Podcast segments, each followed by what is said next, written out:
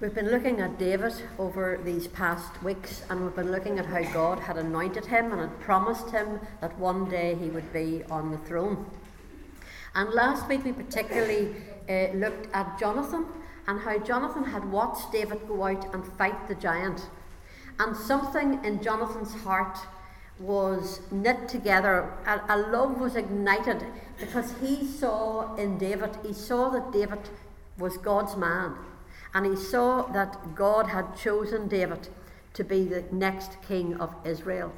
And that love that was ignited in Jonathan's heart last week, we saw it was never going to go out. His heart was knit with Jonathan, Jonathan's, and we've been looking at how that's what happens when we when we understand that Jesus went out and fought the giant for us. He is already defeated completely the enemy of our souls. And when we get a glimpse of Jesus and see that that's what he has done for us, something is knit in our souls as we receive him as our Saviour. There's a love that's ignited that's never going to go out. And just as Jonathan took off his, his belt and his bow and his sword and all the rest of it and handed everything over to David, which was like an emblem, it was like a symbolic of handing him over the kingdom when he took off his robe, it was like handing the, the kingdom over to David. That's exactly what we want to do when we realise that how much God loved us and that Jesus has paid the price for us. We want to give him our everything. It's interesting that a few chapters back in 1 Samuel chapter 15, when whenever Saul was rebelling against God, and God was displeased with him and told him that he was that, that just as Saul had rejected God, that God was going to reject him. It's interesting that the, the, the robe that, that Saul was wearing was torn. But it's very interesting that Jonathan didn't have to have his robe torn off him, he took his robe off him. And so we see the difference between this Saul who was turning away from God and who, in fact, was becoming more and more and more like um, I hate to say this, but he was becoming more like the, the, the, the evil one, the enemy. He was beginning to reflect the works of darkness instead of the works of light and of love. And so, as we start today, we're going to look at Saul and we're going to see how he was showing forth the enemy's character and the tactics. He gives us a little insight to the kind of tactics that Satan uses in your life. But at the same time, we see that God's love was all over David and that God's love is faithful. And in fact, our title today is God's love overcomes everything. And that today that you would be encouraged that whatever situation you're in, whatever you're going through right now, that God's love will sustain you and take you through. And He is the God who answers prayer, and He's the God who stands with us and goes through the dark times with us. So we're going to look from 1 Samuel 18. And I tell you what, I have packed some stuff into this this week. I'm telling you, I'm giving you a packed lunch for the next two weeks. I was thinking last night, Maureen, slow down, slow down, take that out. And I thought, no, just keep putting it in. So I tell you, it is jam packed, and I'm going to whiz through some of this stuff, but I believe God wants to really encourage us. We're not going to be here next week. I've given you two weeks in one. All right? Double dose. We were going around praying for some of the ladies t- this morning, and just as I, I was putting my hand on someone to pray, I had this picture. You know the way you go to get your flu jab? I just had this picture that God wants to give us a jab of joy for the winter. And, uh, and, and, you know, that's what I'm trusting will happen this morning. It'll be just like you'll just get your inoculation. You'll just get the jab that will just give you all the energy that you need for the next few weeks. So let's look at 1 Samuel chapter 18. I'm, I'm going to try and read bits and pieces, but there's an awful lot to read because we're going to go right down from, uh, from 1 Samuel 18, uh, verse 9, and we're going to go right through the rest of that chapter and all of chapter 19. So there's quite a lot to read, but honestly, I believe that there's an awful lot in this that God wants to encourage us with. The first thing is that Saul shows us some of the enemy's tactics. Remember that Saul had rebelled against God. The Bible says, in fact, it says about, about Saul in 1 Samuel 15, verse 23, that rebellion is as a sin of witchcraft. And where God said to Saul, Because you have rejected the word of the Lord, he also has rejected you from being king. And of course, he rebelled against God, and in that way, he actually reminds us of another person, the evil one, who also rebelled against God. And you can look this up yourself. I've given you enough references here for you to look over this over the next few weeks and just allow the Word of God to soak into your heart. Isaiah 14 and Ezekiel 28 tell us about how Satan rebelled against God because he was full of pride and he wanted to be greater than God. He said, I will be like the Most High. And in fact, in Ezekiel it says that, that his heart was lifted up, and actually God speaks over him, over Satan, and says, You have become a horror. And so we see that, that everything about our enemy, everything about Satan, everything that is satanic is evil and bad. Jesus said he came to kill and to steal and to destroy. Jesus also said that, so, that Satan was a murderer from the beginning and that he was the father of lies. And if you read through the book of Genesis, you will see the serpent, the old serpent, Satan himself, there deceiving and manipulating and attempting to control right from the very beginning. Revelation tells us one of his names is the accuser. His name actually means hate. And Saul, like Satan, displayed hatred and fear. You'll notice that so much as we read through the story of Saul that he was hating David, but it wasn't, it wasn't helping him, it was causing Saul to experience more fear. And you know, the more we hate people, the more we're going to feel fearful. That's why God says we must forgive, we must release, we must bless instead of cursing. Because if we behave the way the enemy behaves and we become full of hatred, the result will be fear. And Satan deals in fear instead of faith. We need to, we need to live by faith and not by fear. And as we read through this, we're going to see that Saul was eyeing David and afraid of him and trying to pin him to the wall. Let's just look back. I know we looked at some of these verses last week, but let's just look very quickly from verse 9. This was after Saul, after David had won so many victories. It says, So Saul eyed David from that day forward, and it happened on the next day that the distressing spirit from God came upon Saul, and he prophesied inside the house. So David played music with his hand as at other times, but there was a spear in Saul's hand. And Saul cast the spear, for he said, I will pin David to the wall. But David escaped his presence twice. Now Saul was afraid of David because the Lord was with him, but had departed from Saul. Therefore Saul removed David from his presence and made him captain over a thousand, and he went out and came in before the people. And David behaved wisely in all his ways, and the Lord was with him. Therefore, when Saul saw that, he beha- that David behaved very wisely, he was afraid of David. But all Israel and Judah loved David because he went out and came in before them. Isn't it interesting that Saul, who was so full of hatred, isn't it interesting that he gave a military commission, if you like? He sent he sent David out to do a job of work, hoping he would be killed by the Philistines, and all the time God was turning everything around for favour. I, I love the fact that, that David didn't have to be afraid. If you read if you read the Psalms that David wrote, you'll see so often he said, The Lord is the light of my life, of whom shall I fear? He was a David, from an early age, seemed to grasp the fact that God was with him and that God loved him. Psalm, David also wrote Psalm 124, and he, where it says, "If the Lord had not been, if, sorry, if it had not been that the Lord was on our side, we would have been, the evil would have swallowed us up alive." David knew from an early age that because the Lord was on his side, that he had everything he needed. And he wasn't afraid. You see, you do not have to suffer fear. You do not have to be afraid. God wants you to be without fear. 2 Timothy 1 and 7 says that God has not given you a spirit of fear, but of power and of love and a sound mind. That's safe thinking. God wants you to know that you do not have to be afraid because God is with you. And when He is with you, He will take you through whatever you're going through. And God wants you to experience His power and His love because perfect love casts out fear. And when you know and receive the love that He wants to pour in you, even this morning, that God wants to go round every one of you, you women, and He wants to pour His love right. If you had a funnel on the top of your head, He would just want to go round and top all of you with His love. He wants to pour His love over you because perfect love casts out fear.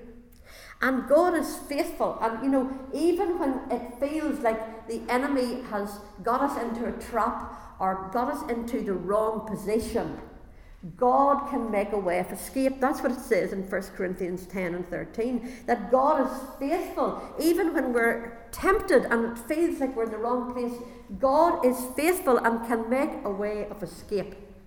And you see, the thing that really thrills me in this little portion of scripture that we read Saul was sending David into the face of the enemy, but God was going to make that to backfire. Do you know that, that you can get off course and find yourself in a place where you wouldn't have chosen and you wonder, how did I get here? Listen, if you trust God and keep your face looking towards Him, He'll make it backfire against Satan.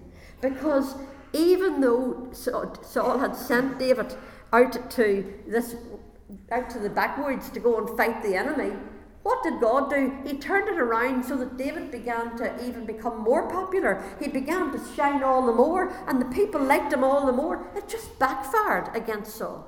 And we have an enemy. Satan will, he's very clever. He's a serpent. He's, he's, he's, he's full of wickedness and he's clever. But you know what? He's not clever enough for God. And God is working for us at all times.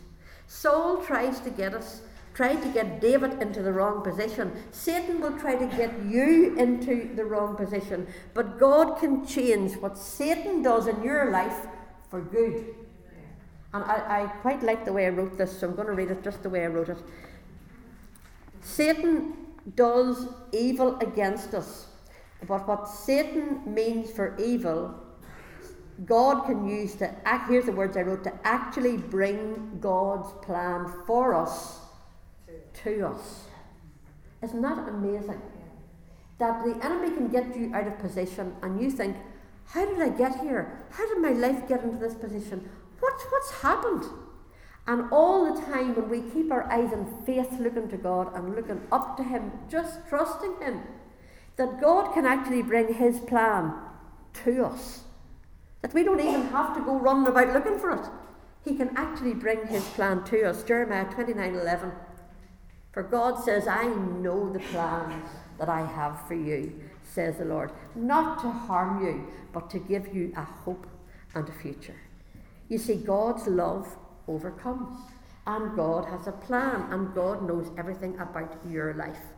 And yes, Satan, Saul was scheming against David just the way Satan schemes against us. Let's read the next wee bit and see the next bit of scheming that Saul was going to do. Verse 17 Then Saul said to David, here is my older daughter Merab. I will give her to you as a wife. Only be valiant for me and fight the Lord's battles. For Saul thought, Let my hand not be against him, but let the hand of the Philistines be against him. So David said to Saul, Who am I, and what is my life or my father's family in Israel that I should be son in law to the king? But it happened at the time when Merab, Saul's daughter, should have been given to David, that she was given to Adriel the Meholathite as a wife. So here you see that Saul was again scheming against David. And this time he was thinking, if I offer him my daughter Merab to be his wife, then he'll, he'll go out, I'll challenge him. You know, if you go and fight the Philistines and prove that you're a valiant warrior, then you can have my daughter to be wife. Uh, this is nearly laughable, isn't it? Had David not already proved himself to be a valiant warrior? Had Saul not already said, whenever uh, Goliath was coming out every day and raising his hands against God's people, had Saul not already said that whoever would, slew, whoever would kill or defeat Goliath would have his daughter? That was, do you remember? David asked, what's, what's the reward? And the reward, one of the rewards was that whoever slew Goliath was going to have the king's daughter. But Saul was a liar, and he, reflects how Satan is a liar. He reflects how Satan will promise you all kinds of things, and we need to stop listening to that voice that comes from the enemy. And so David, David would have had every right to say to Saul, Sure, I've already proved myself. I should already have your daughter. But he shows humility. And so he, he, he goes out and he fights, and of course, he defeats the Philistines. And, uh, and as, he's, as he's waiting and thinking, Well, Saul's going to give me his daughter, what does Saul do? He just gives Merab to somebody else. I'll tell you something that to live for God and to trust God is the only way to live. Yeah. You don't want to be listening to any other voice, whether it's a human voice or an evil voice. You don't want to listen to that voice because there is no way you can put your dependence upon on, on that voice that will come to you and tell you, Come my way and I'll give you what you want. You need to come to Jesus and you need to trust him because he's the only one who speaks truth. Jesus said, I am the way, the truth, and the life. He said Satan was a liar from the beginning. Now, if we look down here a little bit further, it says in verse 20 Now, Michal, Saul's daughter, this is the next daughter in line, she loved David. And they told Saul, and the thing pleased him. So Saul said, I will give her to him, that she may be a snare to him, and that the hand of the Philistines may be against him. Therefore Saul said to David a second time, You shall be my son in law today. And Saul commanded his servants, Communicate with David secretly, and say, Look, the king is delighted in you, and all his servants love you. Now therefore become the king's son in law. So Saul's servants spoke those words in the hearing of David. And David said, Does it seem to you a light thing to be the king's son in law, seeing I am a poor and lightly esteemed man? And the servants of Saul spoke, and the servants of Saul told him, saying, In this manner David spoke. Then Saul said, Thus you shall say to David. Now, you need to listen to this. The king does not desire any dowry. This is the third time that David should have got the bride, should have got one of Saul's daughters. And he's coming now with all this false piety. And he's saying, the king does not desire any dowry, but just 100 foreskins of the Philistines. Now, I'm going to tell you, girls, if you think I'm going to start to explain to you what the foreskins are I can tell you right now, I have no notion of it. But I was chatting to a friend yesterday and we were thinking, oh, don't even try to imagine it. That's what he wanted. He wanted blood. That's what he wanted. And so you see that he's telling David, if you do that, and it says, So when his servants told David these words, it pleased David well to become the king's son in law. Do you see the desire in David to have the bride?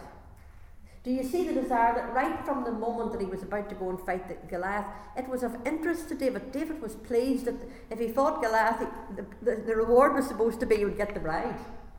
But do you see how Saul kept taking it from him? and kept pushing it back. And this is now the third time that Saul has come. And it says it pleased David well to become the king's son in law. David was looking for a bride. Now it says, Now the, dar- the days had not expired, therefore David arose and went, and he and his men killed 200 men of the Philistines. And David brought their foreskins, and they gave them in full account to the king, that he might become the king's son in law. Then Saul gave him Michal, his daughter in law, as wife. Thus Saul saw and knew that the Lord was with David, and that Michal, Saul's daughter, loved him. And Saul was still more afraid of David. So Saul became David's enemy continually. Then the princes of the Philistines went out to war, and so it was when, whenever they went out that David behaved more wisely than all the servants of Saul, so that his name became highly esteemed. Do you see that David uh, was pleased when he had the offer of Michal to be his bride? It's interesting, the word the name Michal means who is like God. And there's a kind of a sense of I wonder, eh, you know, we'll be looking at the history of this marriage further down the line, but you know, knowing a little bit about Michal, I kind of wonder, did she love David because of the image that he had publicly? Was that what attracted her to him? Did she love the hero image that David had rather than David himself? But the interesting thing is that Saul wanted to use his daughter as a snare against David. Saul wanted to ensnare David through Michal, his daughter. And it's very interesting, we're going to see in a minute or two that actually Michal's daughter took David out of the snare. Isn't it amazing how everything just went right for David? He wasn't scheming. David wasn't scheming. He wasn't trying to, what will I do now? How will I outwit him? He wasn't. He was just loving the Lord. He was just entrusting himself to the Lord. And you know, you and I can get so caught up with what's the enemy doing against us. We can get so caught up on, well, how can I overcome that? And, and look what's happening here and what's happening there. Do you know what? We just need to take our eyes all, off all of that stuff and put our eyes on Jesus. That's what David did. He just left the Lord to sort everything out for him. And the Lord did just that. And so he ended up uh, presenting the 200, not 100, but David, of course, had to double it. He goes 200 foreskins of the Philistines. And can you imagine Saul's face whenever he's presented with this sacrifice of blood? I want to remind you that you and I are part of the bride of Christ. And I want to remind you that you have been bought and paid for by a blood sacrifice. Not the blood of foreskins of men, but you know what? You and I have been bought by the precious blood of Jesus Christ. Isn't that amazing? That He has given His blood to purchase our salvation to buy us back out of slavery, that we wouldn't have to live a life of enslavement to sin, that we wouldn't have to live a life of fear. Don't you love that song, for I'm no longer a slave to fear? Don't you love it because Jesus has paid the price that you don't have to live in fear. You can live in faith and you can keep your eyes on Jesus and you can trust Him for every moment, no matter what dark valley you're going through. No matter what is happening in your life right now that would cause you grave concern or would worry you or bring you anxiety, listen, you can know the presence of the great shepherd going through that valley with you. And you will fear no evil, for he is with you. And you know what? He will take you through. I love the fact that he never intends us to stay in the valley, he always takes us through the valley, whatever you're going through right now.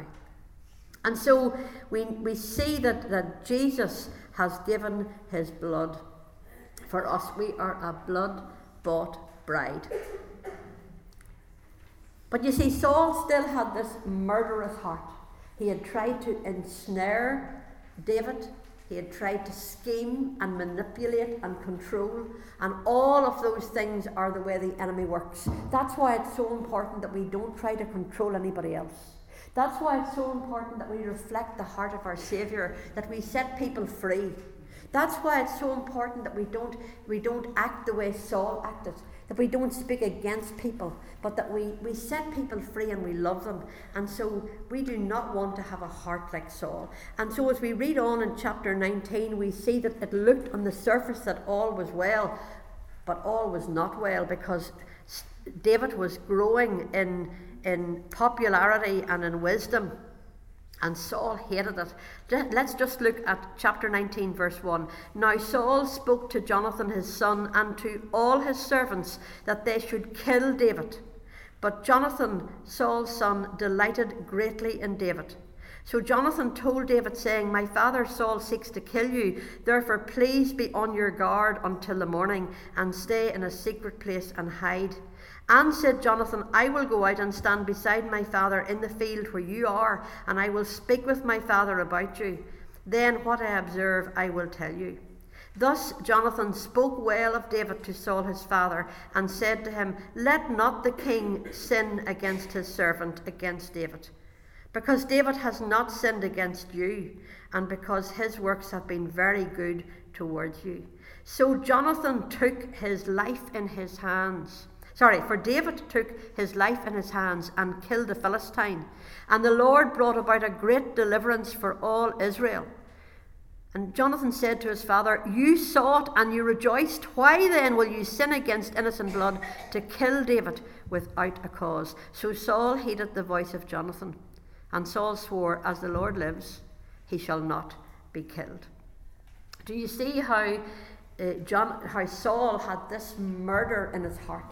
Do you know that murder, the seed of murder, is hatred? We're told that in um, John, is it First John 1? Uh, 17, no, 1 John 3, verse 15. Whoever hates his brother or his sister is a murderer. The seed of murder is hatred. And Saul was absolutely overcome with hatred against David. He was not willing to give his throne over. He was Saul didn't know how to handle power. Saul didn't know how to be king. God had given him power, but he didn't know how to handle power. He was holding on for grim death. He didn't know that power needs to be released, that power is not about being in control. And you see, God, the Father, Son, and Holy Spirit give us a glimpse as to what real power is like. Because the, love and power, do you know that love cannot be, one person cannot abide alone as an island and know what love is? Love has to be shared. That's why the Godhead is Father, Son, and Holy Spirit, because the love flows between the Trinity. And not only love flows, but the power flows. And so power is, becomes corrupted, corrupted and it, it corrupts people when one person tries to control everyone else. And we've seen it, haven't we? As we look down history, we've seen it in Hitler, we've seen it in t- other, we see it in our world today, even with some of the, the, the countries in the world where a dictator rises up and he tries to hold on. And that's exactly what Satan wants to be a dictator. But our God knows how to handle love and power Father, Son, and Holy Spirit, the love flows between them, the power flows between them, and they set us free. God sets you free. He doesn't try to control you, but He wants you to learn to become more like Him and to become full of His love.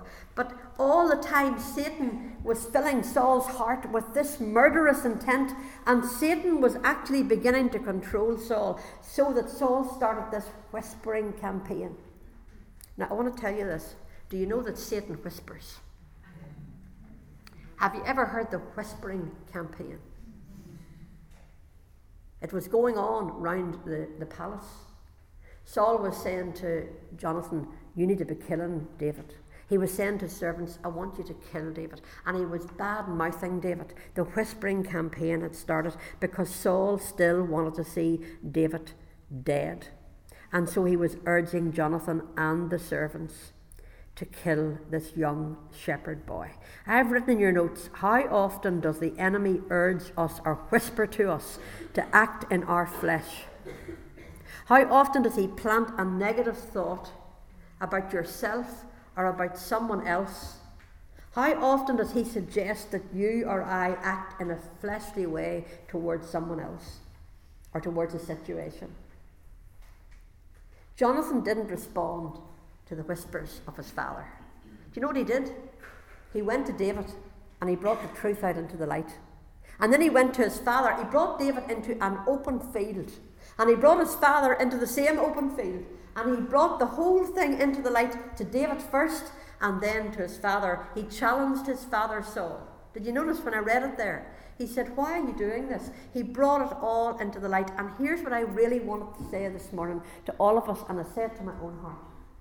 When the enemy comes and he whispers insecurities into your ear, when he whispers hatred or wrong thoughts about your brother or sister, when he even comes and whispers condemnation about yourself, whatever it is that he whispers in your ear, because he will come with lies, and you need to remember he's the father of lies. So the enemy will come and he will whisper lies into your ear. And when you hear that, the best and first thing you need to do is to bring it into the open. Don't, don't allow it to remain in the dark. Don't listen to that, that voice of condemnation or that voice that is stirring you up to go the wrong way, that voice that appeals to your flesh. Don't listen to it. Bring it into the light. If that means going to someone you really trust who loves the Lord, go and talk to them and bring it into the light and get some prayer for it. Because God wants you to be delivered. God wants you to act like Jonathan. And Jonathan just defeated that plot of the enemy. And when he brought it into the light, Saul said, Okay, I'm, I, won't, I won't harm him. And, and it almost, it, it kept, it quietened things down for the time. But you know, Satan is relentless. And Saul was pacified for a period. But because, and as soon as David was going to start winning victories again, Saul's anger was going to rise up again. I love the fact that Jonathan spoke well of David. You know, Jonathan had every reason to say, well, you know what, David, you know, he, like, he's trying to take over the throne. He's trying to take over my position. Like, Jonathan had every reason to, to say that, hadn't he? He could have spoken badly about David, but he spoke well of him. And I wonder do you and I speak well of other people, even people who potentially are greater than we are, people who maybe are going to go further than we are, people maybe who even could, could even take something that we really want away from us? I wonder I wonder, can we still, do we still speak well of them? I think that's so pleasing to God. When we, when we speak well of somebody, even though maybe we could be a little bit jealous, God is so pleased when we do that. God wants us to love each other he wants us to love not just those whom we love, but those even who are our enemies. Matthew 5 and 44 says, Love your enemy, bless those who curse you, do good to those who hate you, pray for those who despitefully use you and persecute you. That's a high call, isn't it? And yet God wants us because do you know what happens? When we choose to forgive, it doesn't mean we've all fancy feelings of, you know, really love them or anything. It just means we make a choice. When we choose to bless someone, do you know what happens? We break something in the enemy's territory. We break through the schemes of the enemy. We've seen here, as we've been looking at Saul, we've seen a schemer. And that's exactly what Satan is. He is a schemer. Doesn't Ephesians 6 tell us that there is such a thing as the schemes or the wiles. Some of your Bibles will say the wiles or the schemes of the devil. He has plans, he has strategies that he wants to act upon in your life and in mine. And you know, Jonathan did what was right.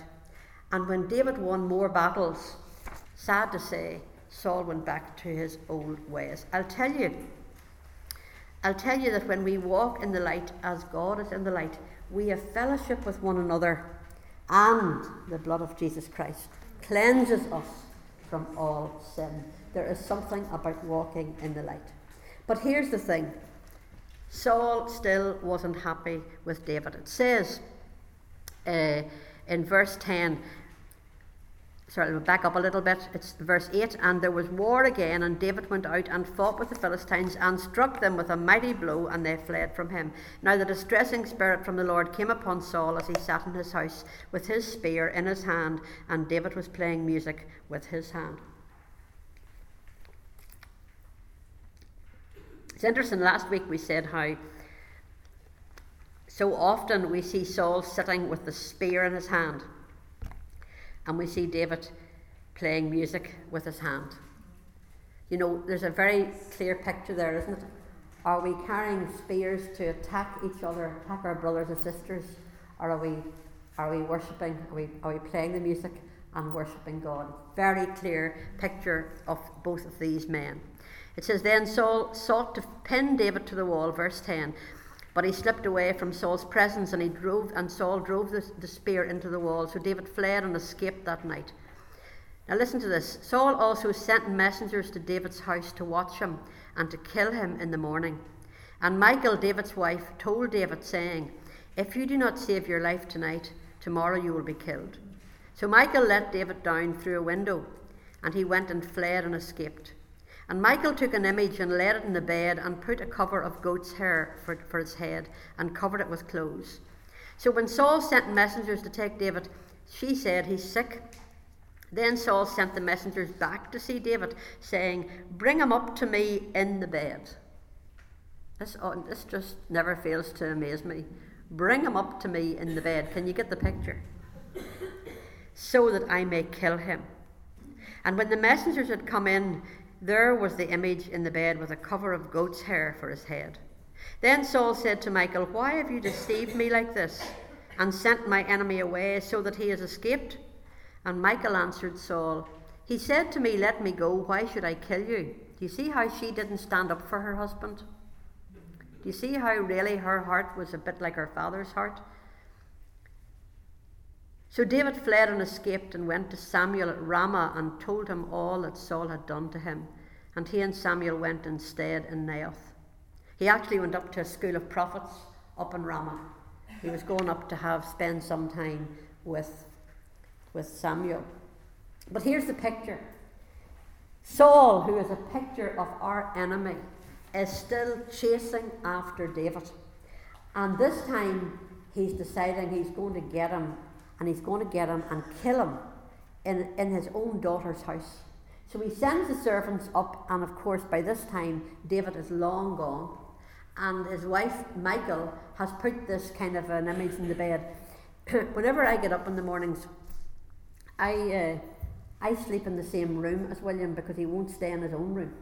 So I had to put an extra bed in my room, and he sleeps in the bed beside me.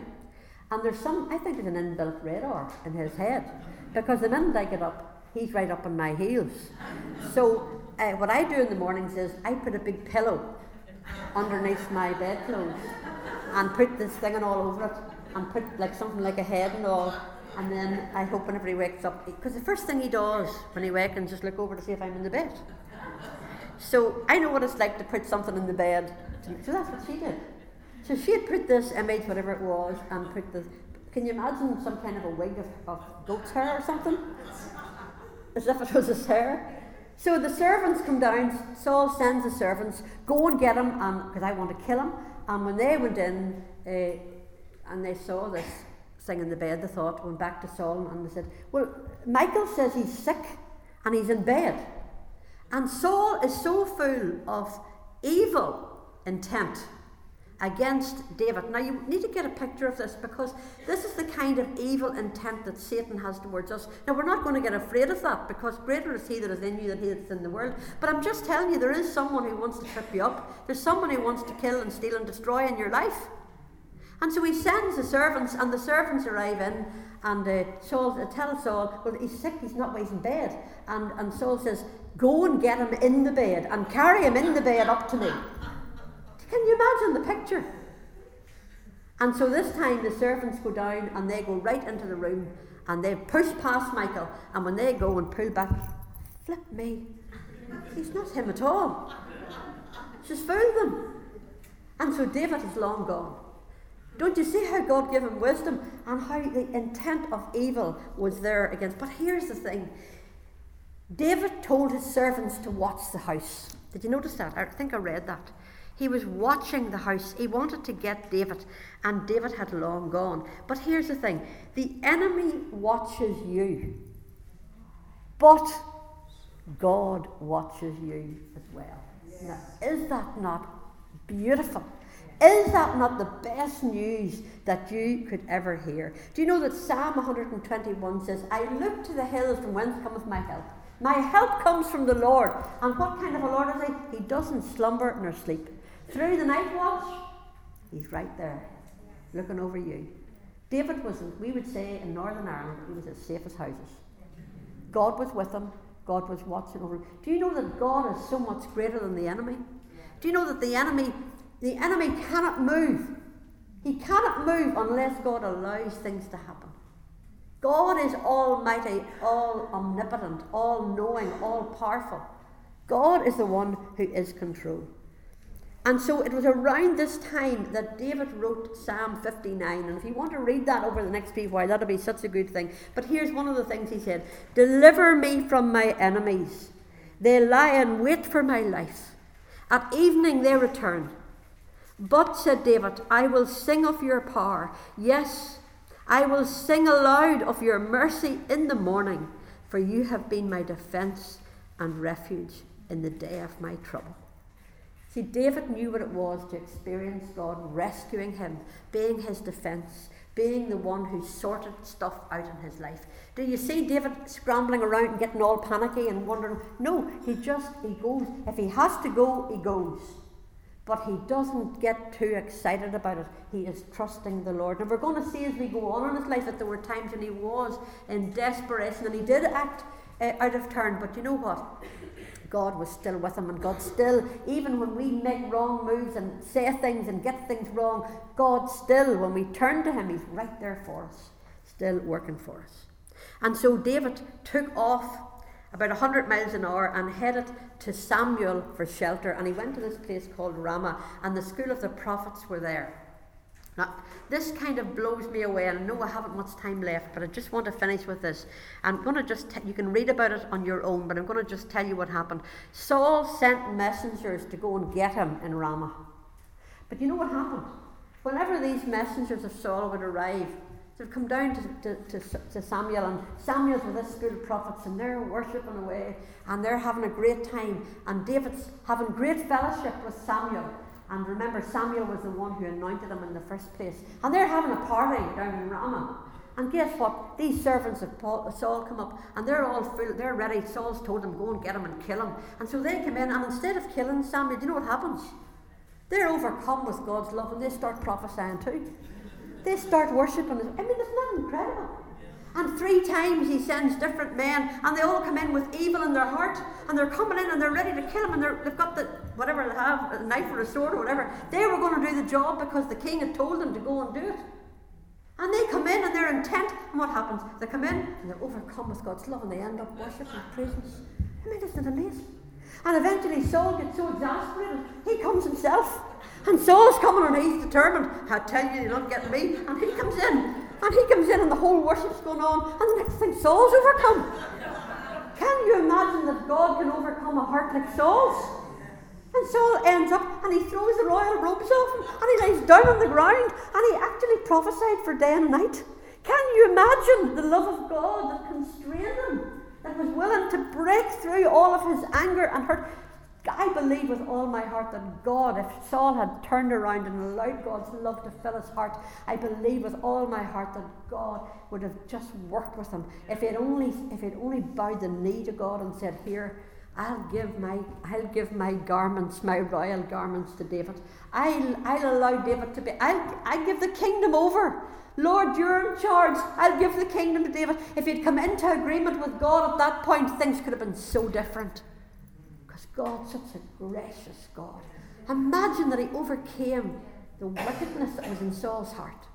I'll tell you, if he can do that for a man like Saul, he can overcome us by his love and his grace and his goodness. And see, this morning, whatever you're going through, God wants you to know that he is so much greater.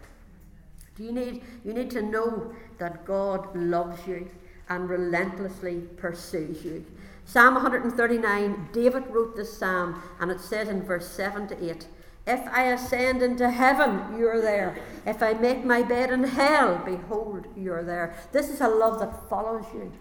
This is a love that pursues you and holds on to you. You cannot get away from God's love. David proved that in all the different times in his life when he was going through such pain and such fearful circumstances. And through God's love, you need to know today that through God's love, that you are already an overcomer. You need to receive that. Go and write that down somewhere where you can keep looking at it. You are an overcomer. Jesus said in John 16 that yes, you will have tribulation in the world, but be of good cheer. I have overcome the world. And in Christ, you are an overcomer. Romans 8 29 to 36 it says, If God be for us, who can be against us? He who did not spare his own son, but delivered him up for us all, how shall he not with him also freely give us all things? Who shall bring a charge against God's elect? It is God who justifies. Who is he who condemns? It is Christ who died and is also risen, who is even at the right hand of God who also makes intercession for us. Do you know that Jesus is making intercession for you even now? Who shall separate us from the love of Christ? Shall tribulation or distress or persecution or famine or nakedness or peril or sword? Yet in all these things we are more than conquerors through him who loved us. For I am persuaded that neither death nor life nor angels, nor principalities, nor powers, nor things present, nor things to come, nor height, nor depth, nor any other created thing shall be able to separate us from the love of God, which is in Christ Jesus our Lord. We have everything we need to get through this life. With all the turmoil, with all the confusion, with all the strategies of the enemy, the one who lives in us has already defeated Satan. We are already overcomers. We belong to Christ. And God has plans for us to walk in. And you know what? We need to keep our face looking into His face. We need to keep our eyes looking into the eyes of Jesus, and we need to see His love and live in His love and overcome through the love of Christ. Because I'll tell you, when He died on that cross and rose again, He defeated the enemy. The job is done. The giant is dead. It's time for us to go and live in the power of the resurrected life. We have a Saviour who is sitting in glory at God's right hand. And you know what, girls? He's praying for us. And He's given us His impartation of His life. And He's giving us His strength and His power to live this life for His glory. That is amazing. As they would say, it's amazing.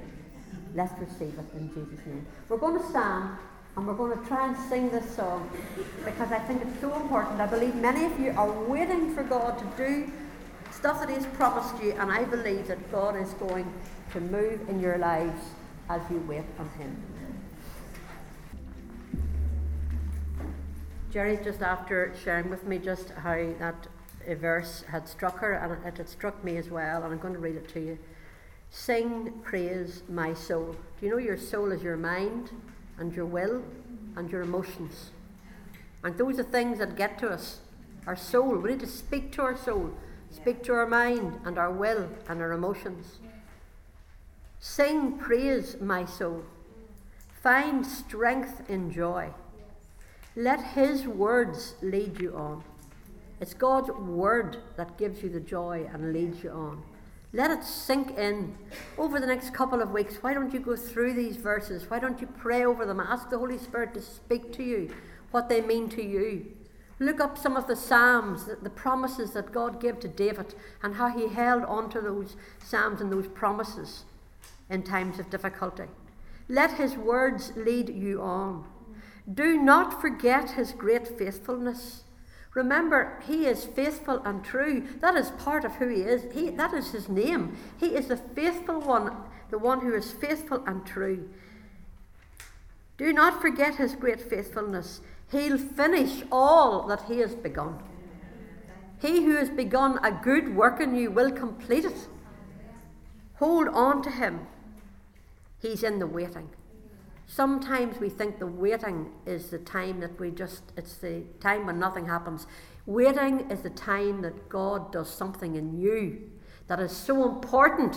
That's why He waits. Don't miss what God wants to do in you so that it can work out through you whenever the waiting time is over. Let Him be with you in this waiting time.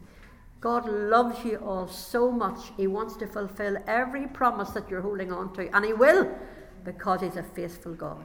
Bless you, and we'll see you in two weeks' time. In Jesus' name, Amen.